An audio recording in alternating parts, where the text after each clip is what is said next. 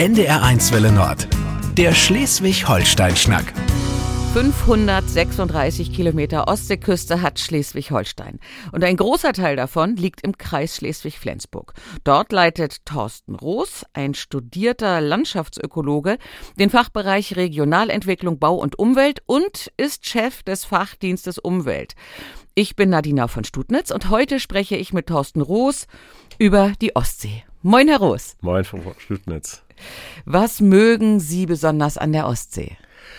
Also als erstes denke ich daran, ich bin an der Ostsee geboren. Mein, äh, meine Sandkiste war der Strand in Glücksburg tatsächlich.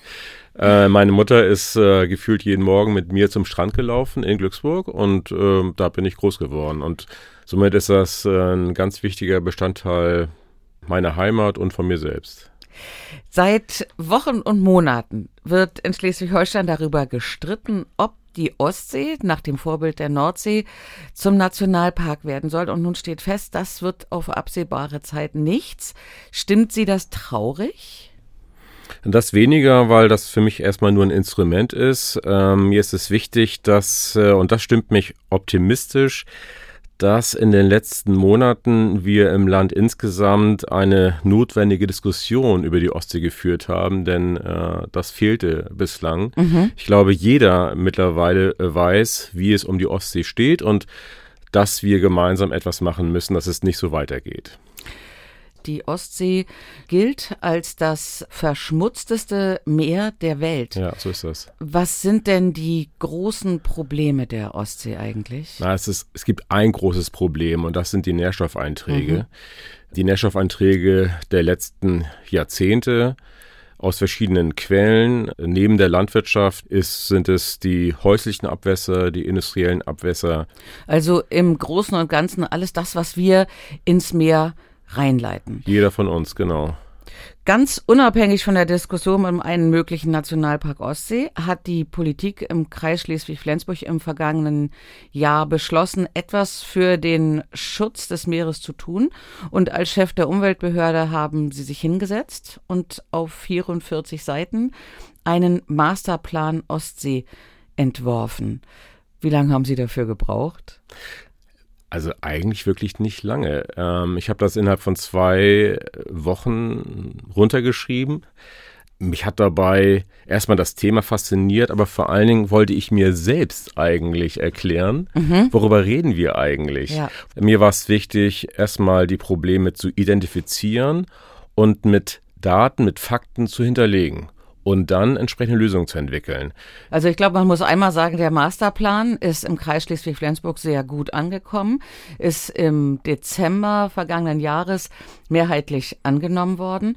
Und das, was Sie da machen in dem Masterplan, ist ja etwas ganz Besonderes. Auf der linken Seite haben Sie die Probleme und die Herausforderungen beschrieben und auf der rechten Seite haben Sie Lösungsansätze genau. schon beschrieben. Herr Roos, Sie haben eine ganze Reihe von Punkten aufgeschrieben, unter denen die Ostsee leidet. Und der erste Punkt ist das Thema Eutrophierung. Eutrophierung ist ein schlauer Begriff für ähm, Nährstoffbelastung, Nährstoffeinträge. Wir reden hier insbesondere über Stickstoff und äh, Phosphor. Das sind die Hauptnährstoffe, die die Ostsee belasten. Das sind ja nun Einträge, die, ich denke, zum großen Teil aus der Landwirtschaft kommen. Zu einem ganzen Teil, nicht alleinig. Ich sagte das gerade schon, häusliche Abwässer, Industrie, ähm, übrigens auch ähm, atmosphärischer Stickstoff mhm. durch äh, Autoabgase und so weiter. Alles geht ähm, in, die, in die Ostsee. So wie ich Ihren Masterplan verstehe, ist das Thema Einleitungen ähm, mhm. von Stickstoff und Phosphor schon das ja, das allergrößte Problem. Ja, ich glaube tatsächlich, das größte Problem ist tatsächlich dann doch die Landwirtschaft, die sich im Übrigen ja schon, ich sagte es gerade eben, schon bemüht um mhm. Reduktion. Das findet auch tatsächlich statt, aber wir haben nach wie vor deutlich überhöhte Einträge aus der Landwirtschaft. Wenn wir jetzt das Problem lösen wollen, dann geht es, und das ist meine wirklich tiefste Überzeugung, nur mit den Landwirten gemeinsam.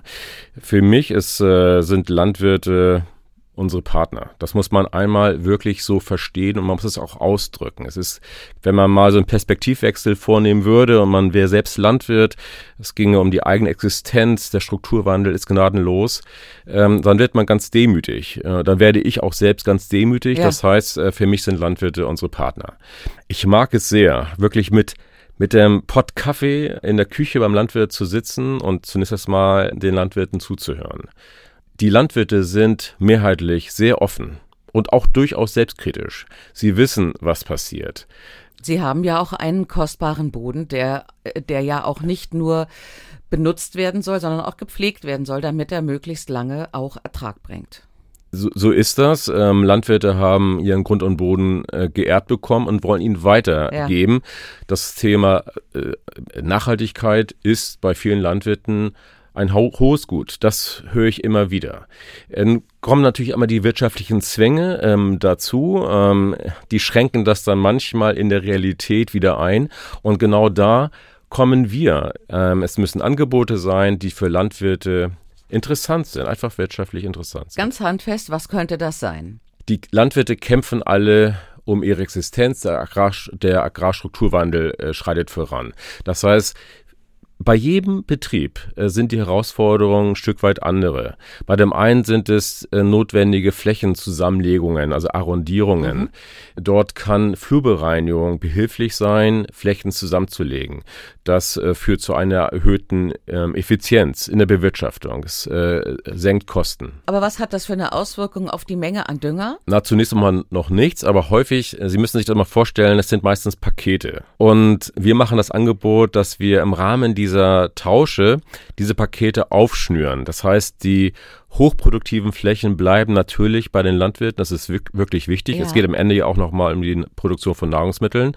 Und es gibt andere Flächen, die für Landwirte weniger interessant sind. Äh, Grenzertragsflächen oder Flächen, die besonders weit weg sind. Das sind Flächen, auf die Landwirte dann im Zweifel verzichten können, weil sie ja einen wirtschaftlichen Vorteil haben. Zum Beispiel auch Uferbereiche? Uferbereiche sind natürlich dann für uns dann besondere, an der Ostsee besondere Zielkulissen, wo wir dann äh, besonders gerne hinschauen. Uferrandstreifen mhm. übrigens bringen wenig, äh, viel weniger als man so meint, äh, sondern es sind im Wesentlichen äh, die Drainagen. Irgendwie müssen die Landwirte ja ihre Felder entwässern, ein bisschen trockener bekommen. Ja, genau. Das gilt für die äh, produktiven Flächen, ähm, aber es gibt eben auch andere Flächen, die tatsächlich wirtschaftlich betrachtet weniger von Bedeutung sind. Und hier sollten wir, müssen wir auch tatsächlich Entwässerungseinrichtungen auch wieder zurückbauen. Übrigens auch aus ganz anderen Gründen, wenn wir uns mit dem Thema Binnenhochwasserschutz äh, beschäftigen. Gelting im Kreisel Flensburg ja. äh, ist vielleicht dafür so ein Synonym, wo vor einigen Jahren ein ganzes Dorf unter Wasser stand. Dieses Problem haben wir zunehmend äh, durch den Klimawandel überall im Land. Äh, das heißt, wir müssen neben dieser Steff, äh, Nährstoffreduktion auch wieder die natürliche Wasserspeicherfähigkeit von organischen Böden neu schaffen. Niedermoor, und darüber reden wir, kann idealerweise Wasser speichern. Mhm.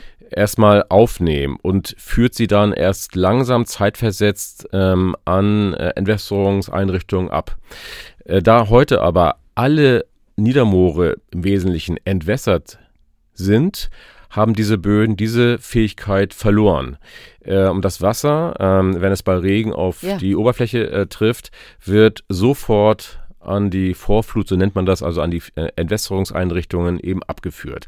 Das führt eben zu diesen äh, zunehmend hohen ähm, Hochwasserspitzen.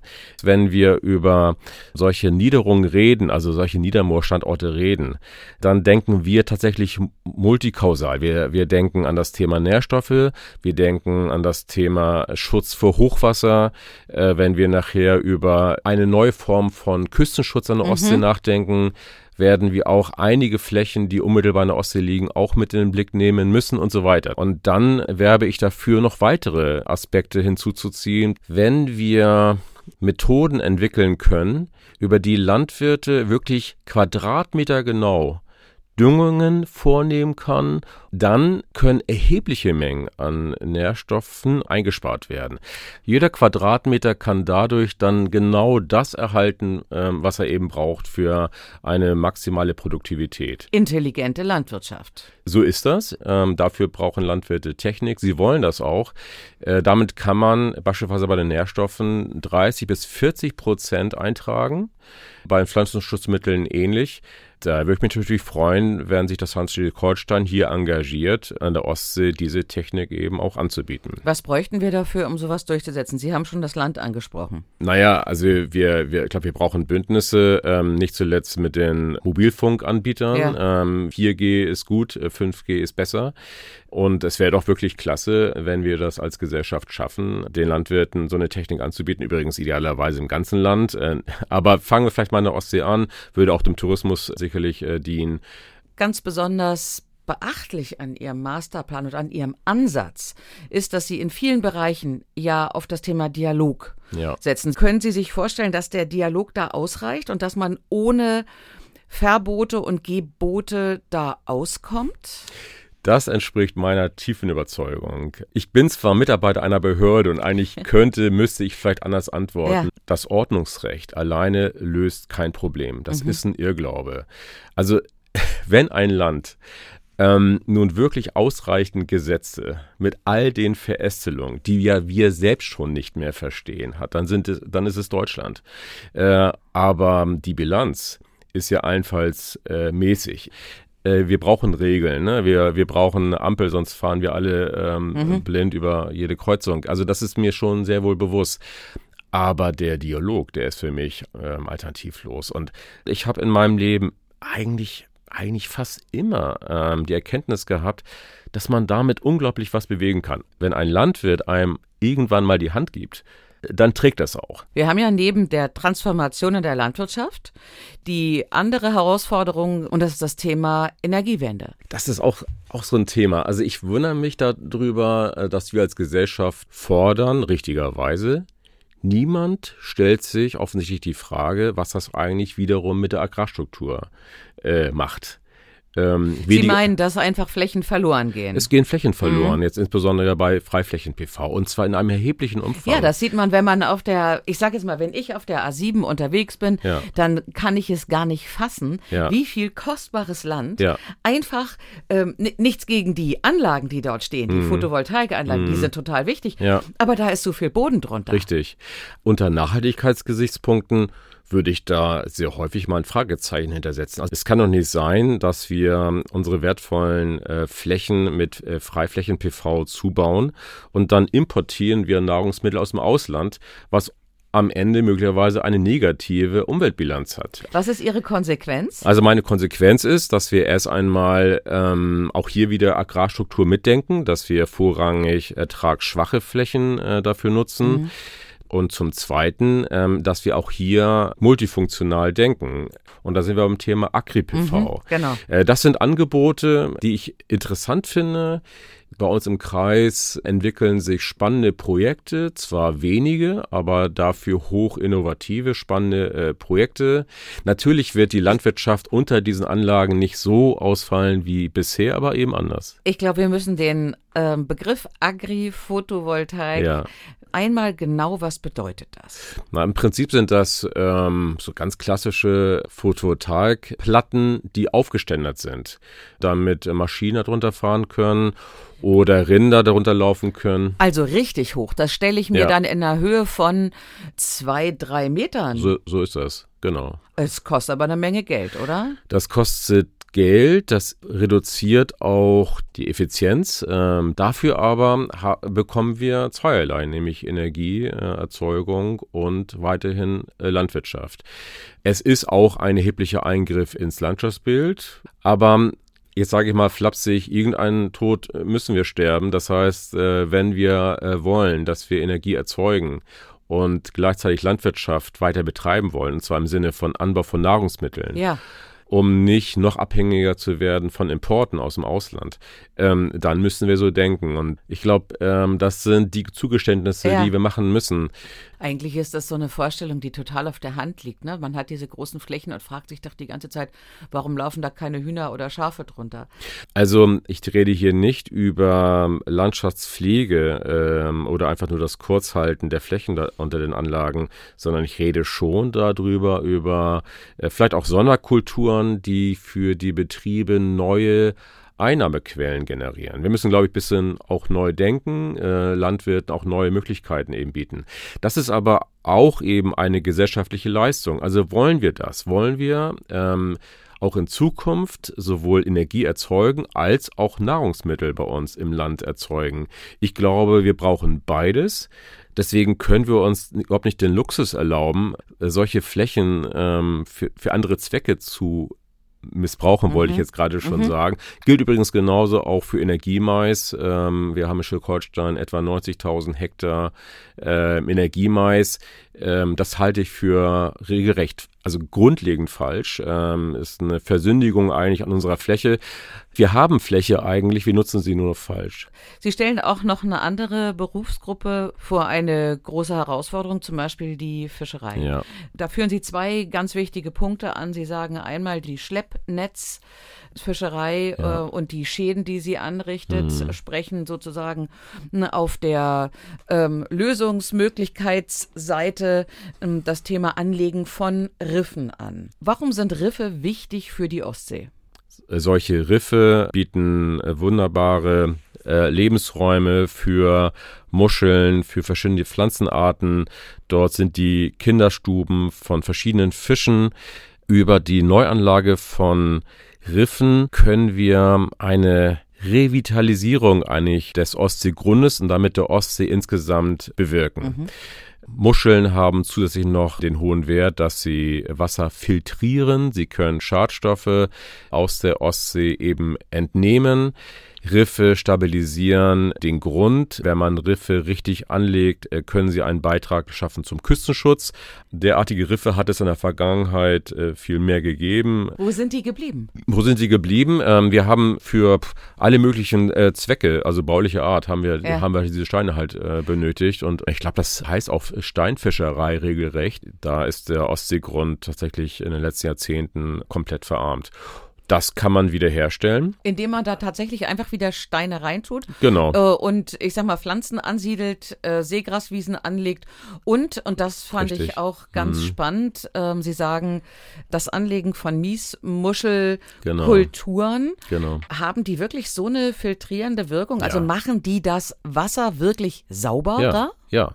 Und zwar ganz erheblich. Das sind, äh, ja, Biokatalysatoren äh, sozusagen ja. in einem erheblichen Umfang. Ähm, ich mache den Vorschlag, praktisch äh, natürliche äh, Muschelkulturen wieder neu anzulegen, aber auch vertikale, die auch wirtschaftlich genutzt werden. Mhm. Also das Thema Nutzung, glaube ich, sollten wir bei allem immer mitdenken. Einfach nur eine Schutzglocke über die Ostsee zu stülpen, ist, glaube ich, nicht der richtige Ansatz, sondern wir müssen Lösungen entwickeln, wie wir eine nachhaltige Nutzung an Land, aber eben auch im Wasser ermöglichen. Das ist ein toller Ansatz. Also Schutz und Nutzen, auch wirtschaftlicher Nutzen, wird ja. auch zusammengedacht bei Ihnen. Muss. Wenn Menschen wirtschaftlich profitieren, dann engagieren sie sich ja. äh, noch mal mehr für den Schutz der Ostsee.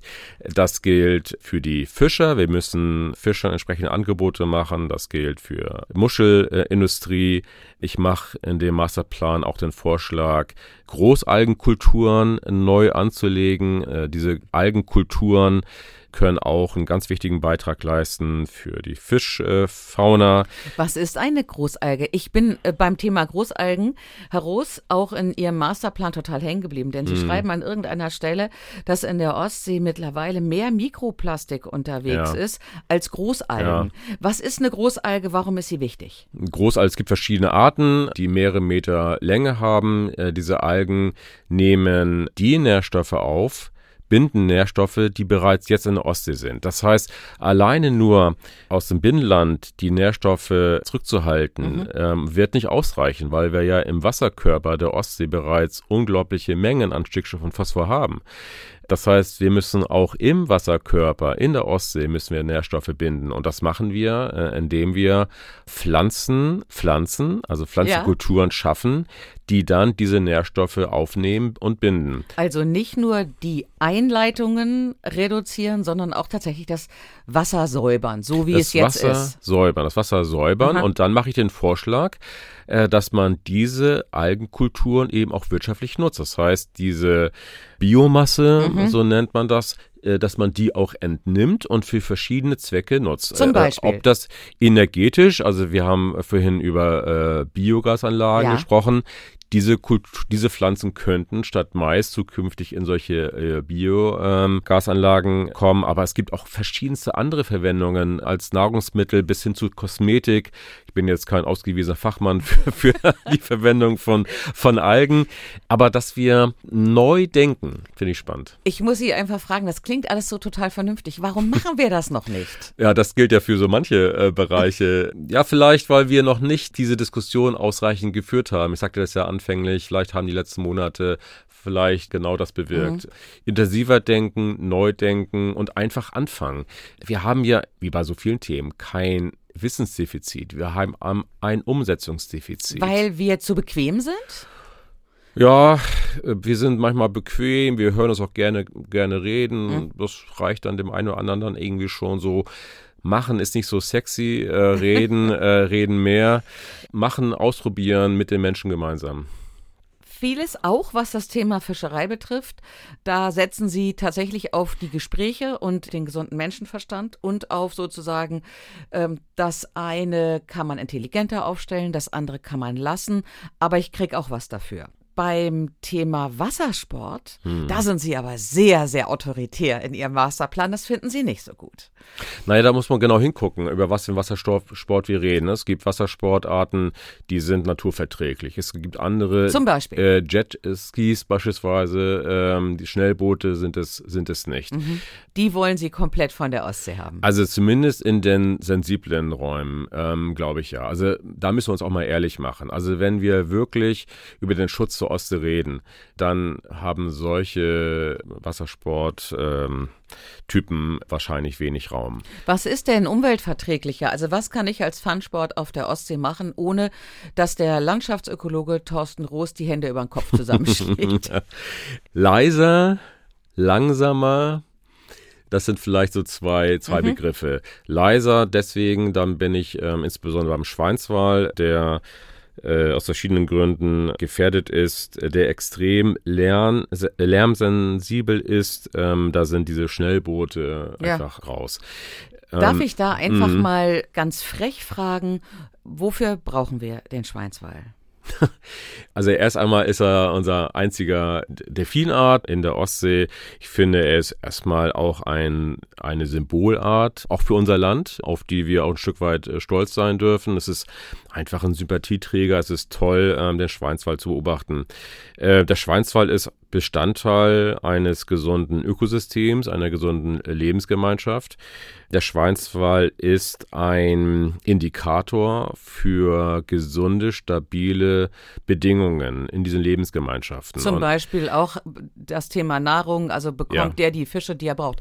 Also genau. meine Frage war eine Fangfrage. Ich habe mich mit einer Meeresbiologin an der Nordsee unterhalten zum Thema Offshore-Windkraftanlagen. Mhm. Und die hat, ähm, und das ist eine Naturschützerin, mhm. da gibt es überhaupt gar kein mhm. Hin und Her, die hat aber auch sehr klar gesagt, vielleicht müssen wir uns, wenn es um das Thema Energiewende, um Offshore-Anlagen, die wir brauchen, hm. um unseren Energiebedarf decken zu können, irgendwann auch damit beschäftigen, was ist uns wichtiger? Hm. Können wir auf eine Art vielleicht verzichten, um optimal alles andere oder hm. mehr zu schützen?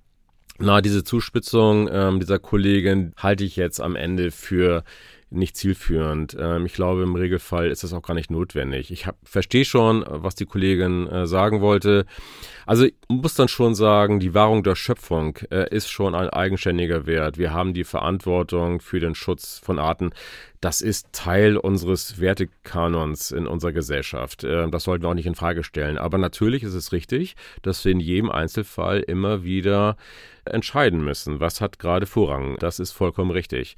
Ich glaube, dass häufig beides zusammengeht oder zumindest in klar definierten Kulissen. Und der Schweinswal hat äh, gute Aussichten auch in Zukunft und wird durch die Energiewende ähm, nicht maßgeblich bedroht. Das eigentliche Thema, das ist das Thema fehlende Nahrung, da sind wir wieder beim Thema Nährstoffeinträge, mhm. beim Klimawandel ja. im Übrigen auch ganz stark. Äh, da sind wir bei, bei dem Thema Lärm und Stress, äh, der damit äh, verursacht. Es gibt noch äh, zwei, drei weitere Faktoren. Das Thema Energiewende wird an der Ostsee auch bei zunehmenden Offshore-Anlagen nicht äh, der Faktor sein, der diese Art am Ende zum Aussterben bringen wird wird. Thorsten Rose als Behördenleiter sind Sie daran gewöhnt, dass die meisten Dinge viel Zeit und Geduld brauchen. Und beides hat die Ostsee nicht. Hm. Wie geht's weiter mit Ihrem Masterplan und all diesen wirklich so interessanten und wichtigen Ansätzen? Denn Sie haben den Masterplan im Kreis Schleswig-Flensburg ja. positiv bedacht bekommen. Ja. Was sagt die Landesregierung dazu und was sind die nächsten Schritte?